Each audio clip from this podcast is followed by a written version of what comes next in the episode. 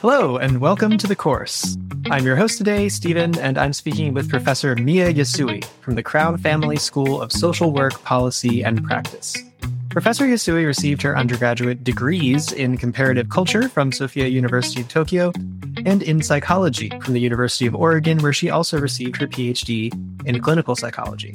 Professor Yasui is also a licensed clinical psychologist and has become actively engaged in clinical practice during her predoctoral and postdoctoral training. She's here today to talk to us about her career path and how she became a University of Chicago professor. Professor Yasui, thank you uh, for joining us on the course. How are you doing today? Um, I'm doing well. Thank you for having me. Yeah, it's our pleasure. Um, could you just uh, briefly tell us uh, what your current position is, and um, you know, in uh, in in terms that, that lay people like myself could understand, uh, what what are your research interests, and, and what do you do uh, in that role? Yeah, so I am an associate professor in the uh, Crown Family School of Social Work Policy and Practice. I am actually a licensed psych- uh, clinical psychologist, um, but I am housed in the School of Social Work, particularly because of my research. And also, I think my training is clinical training as well. But my research focuses on the impact of culture and how that shapes family process- processes and child development, as well as how it how culture influences the ways in which communities of color Uh, think about mental health um, and help seeking, and how that impacts service utilization.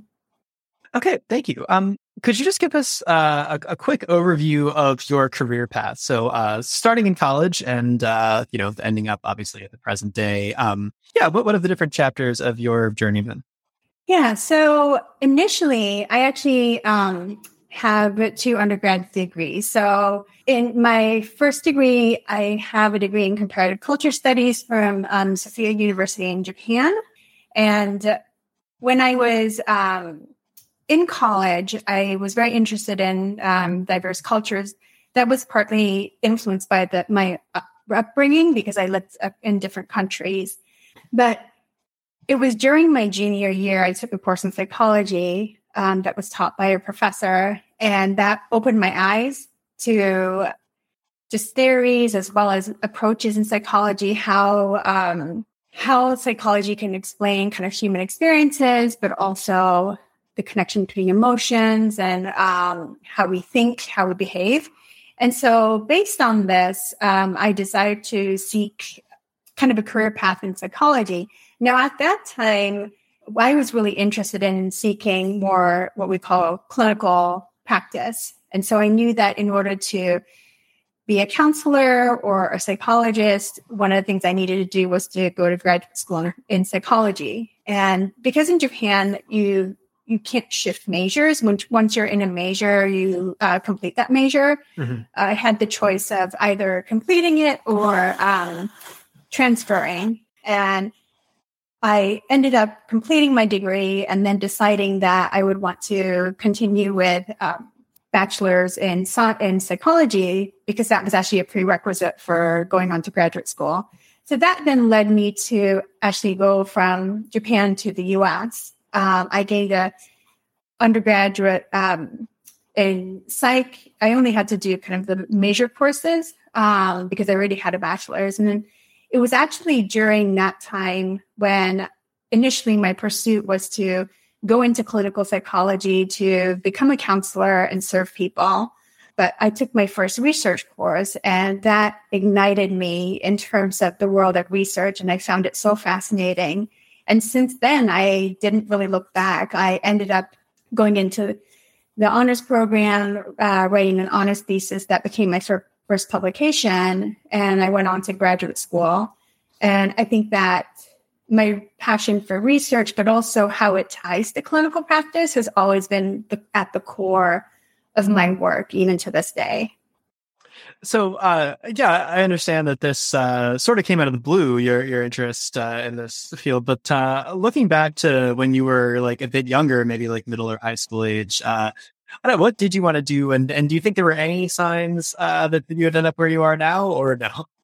I would say when I was little, probably no. Actually, quite interestingly, I was not academically oriented. I mm-hmm. love to have fun.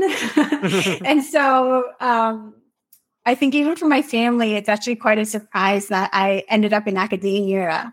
um, and as a professor. So it's uh, it's something that I think our family kind of jokes about.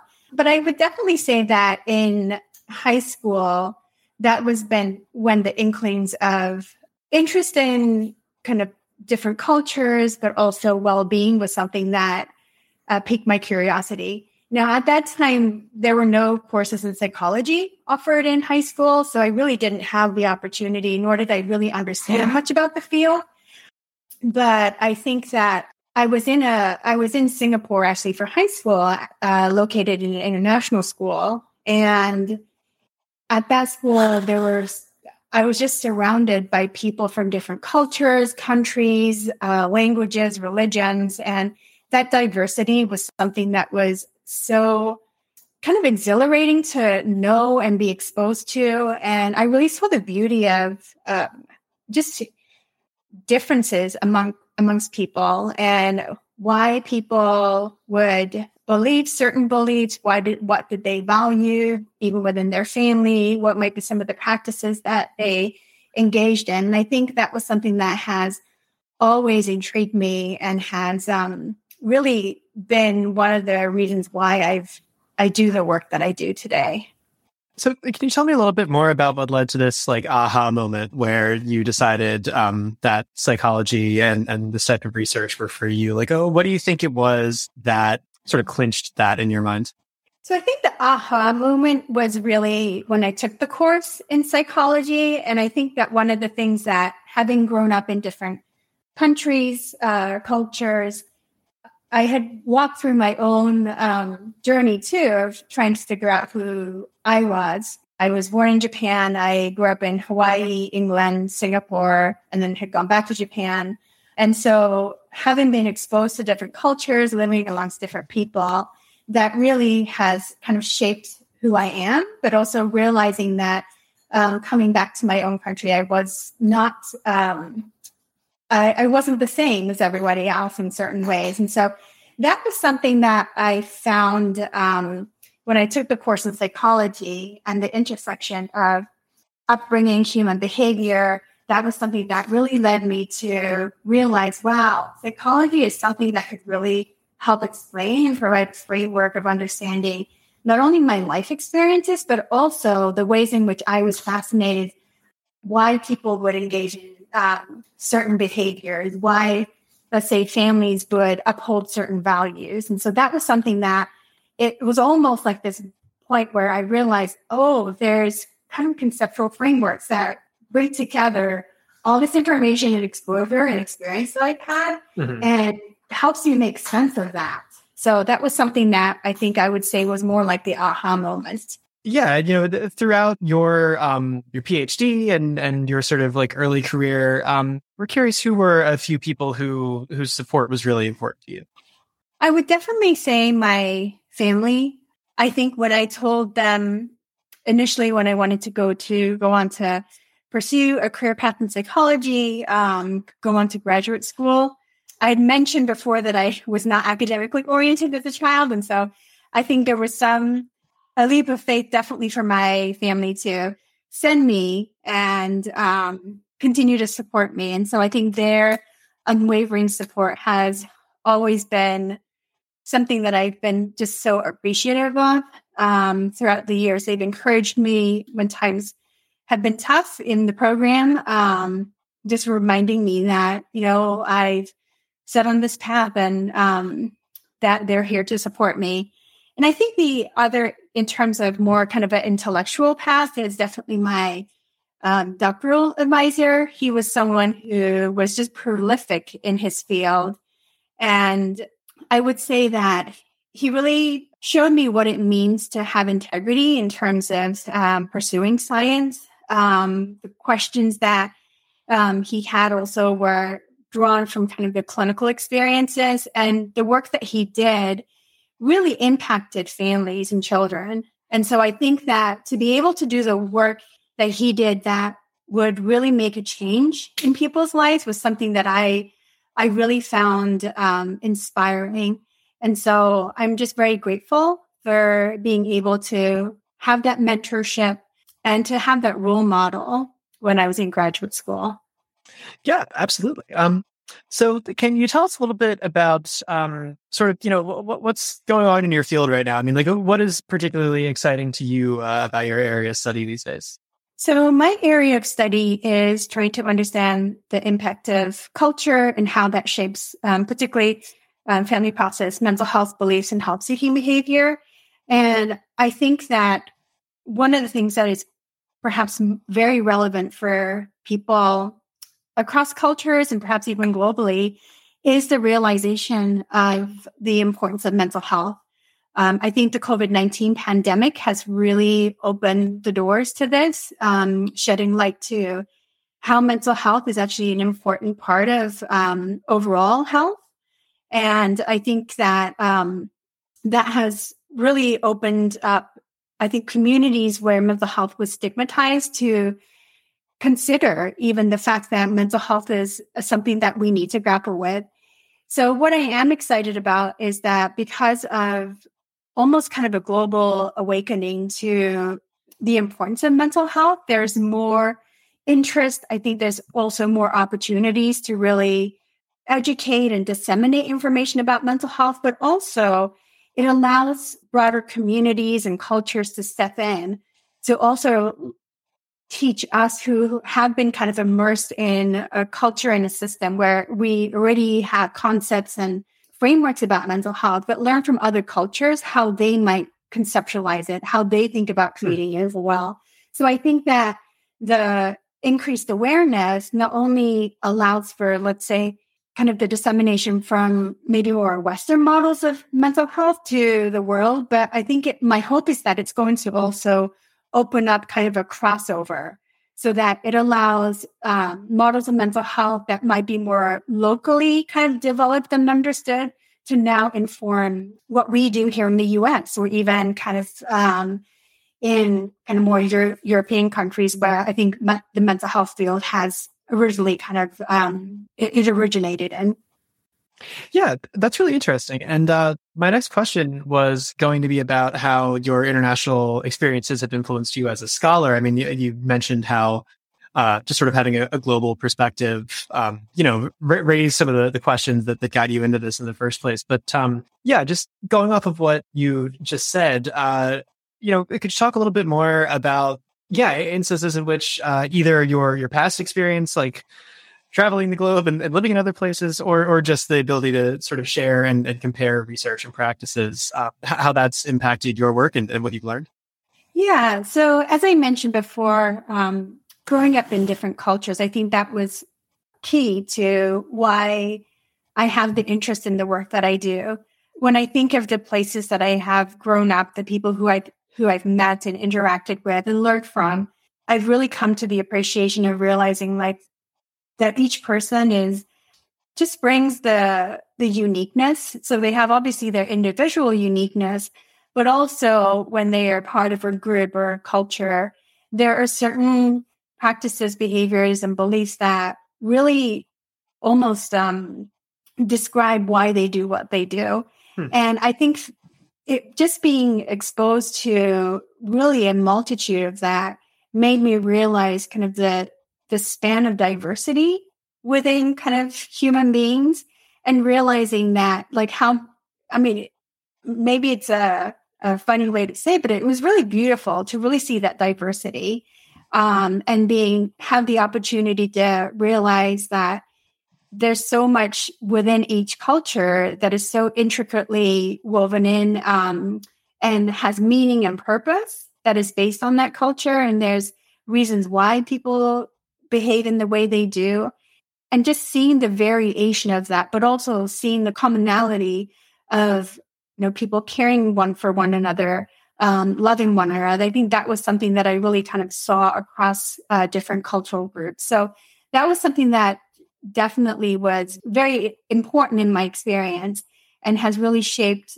even the ways in which I I think about diversity, but also within my work. I think the other part is realizing, having grown up in different places, understanding kind of the position of always somewhat being the other or the outsider. Mm-hmm. Um, and I think that um, having to step into a culture that you're not kind of the majority uh, group of has really shaped the ways in which I learned to step in to try to understand some someone who might be from a very different background, experience, who might have very different sets of beliefs. And the I think the curiosity, but also the appreciation of being able to have that opportunity to kind of step across kind of cultures and figure out where can, is there a way that we can bridge? Is there a, a point of contact or like shared understanding? And I think that having been able to do that throughout my life and my hopes through my research as well, I think that the moment where you, when two people who come from very different places can connect, and that moment of um, just having a shared moment of understanding um, is something that I, I really value. And so I think that has also been something that has driven why I do the work I do as well. Cool. Um, so talking a little bit about the work that you're currently doing, um, one thing, or I guess two things that we've been asking people are, uh, what are, you know, what are some fun aspects uh, of your current job? And, uh, Is there anything in particular that's not so fun about what you, you currently do? Well, the fun aspect is definitely being able to do the work that I do, the research that I do. I love being able to pursue the questions, have the ideas, and being able to really have the freedom. Um, I really love being a faculty here because they really give you the freedom to pursue the questions that you have at hand. And I think I realize that's such a privilege. I, I come, I just recognize that that is um, really something that I am um, grateful for. I think being able to learn from my um, particularly research participants um, as we are either interviewing them or even like looking through their responses, realizing the the ways in which people have thought about mental health, how even small aspects of culture, whether it be their parents' upbringing and how that has shaped the ways in which they themselves have come to understand mental health and how that they've grappled with that with their own understandings as they're learning about mental health, let's say from school or peer context. It's really kind of that uh, very real kind of human experience, I think, is really illuminated in, in the research that I do. And so when I'm able to be in kind of in touch with that, to learn from that, that is, that's really exhilarating for me. I love learning about people. I love learning about the ways in which, um, how their identity, how their culture has shaped them, and what are the ways in which that has really shaped how they think about mental health, but also seek help. Um, so I think that's one, uh, I would say one of the things that really excites me. I think the other part is being able to mentor students. I think I work in a team. Uh, social sciences is something that you can never do on your own. And I'm very, very grateful for the, the team of students that I lead, um, learning about their own journeys, their interests, and seeing what are the ways in which, through being part of my research lab, how can they gain training or kind of stretch themselves either in knowledge or skills, and and then seeing them go off on their own trajectories. I think that's really been one of the blessings that I've had. And even recently, just seeing some of my uh, former students now becoming assistant professors or at the point of applying. And that's just been such a joy to see. Yeah, that must be very cool. Yeah. Um, you mentioned some of the not fun things. Um, I'm not an organized person by nature, so I think the administrative part is always a struggle for me. So that would probably be the not fun things. But obviously that comes with, it's actually a skill that I've come to learn to try to put into practice, but it's an area that I still need to to work harder on. Me too. Me too. Um, so, uh, Another thing that uh, we've been asking is just, you know, what, what are some things that you hope to do or, or areas that you maybe hope to explore later in your career? Yeah, um, I think my my hope is that I will be continuing to do the work that I do. But I really, one of the things I really would love to see is that my work really can make a change within the communities I work with, Um, but also, I think within the area of clinical practice, um, the work that I do is very applied, um, and therefore it's directly a research that can shape or um, guide the training of clinicians, mental health professionals, um, but also inform communities about mental health. And so my hope is, you know, years down the line that I actually see it come to, you know, fruition, that it, I really don't want my work to stay within the ivory tower um, and just within the realm of academic kind of journals and research. I, it would really be my desire to see that it's really making a change and an impact in the world. That's interesting. I, I've heard that from uh, a number of your colleagues, and and uh, not only in, in your school, but just sort of uh, across the university. Um, I, I don't know. Do do you think that there's uh, sort of a, a broadening of people's approach to to the job of being an academic these days? I think, yeah, I think so. I think that particularly as, but I would say, in within obviously my area, but also beyond, I think that there's a lot that faculty, you know, researchers can do in terms of sharing information. I think, obviously, when we go into academia and go into a tenure track job, where we publish is the realm of kind of academic. It really is the academic world. We, um, for my, for my discipline, we publish in academic journals, and the audience is going to be the people who are the same.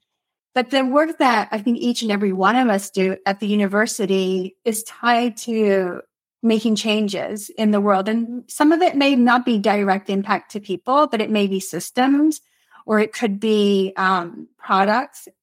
And yet I think that's something that the public can really learn from and increase um, public understanding and awareness of why we might do the work we do, but also my hope is it also would actually open doors for, I kind of talked about that crossover, mm-hmm. that it's not that information just, just gets disseminated from an ivory tower to the world, but there's a kind of bi-directional interaction that as um, academics, as we open the doors, we learn from the from the world and learn new ideas and new approaches that will lead to better Um, better things and innovations in the work that we do.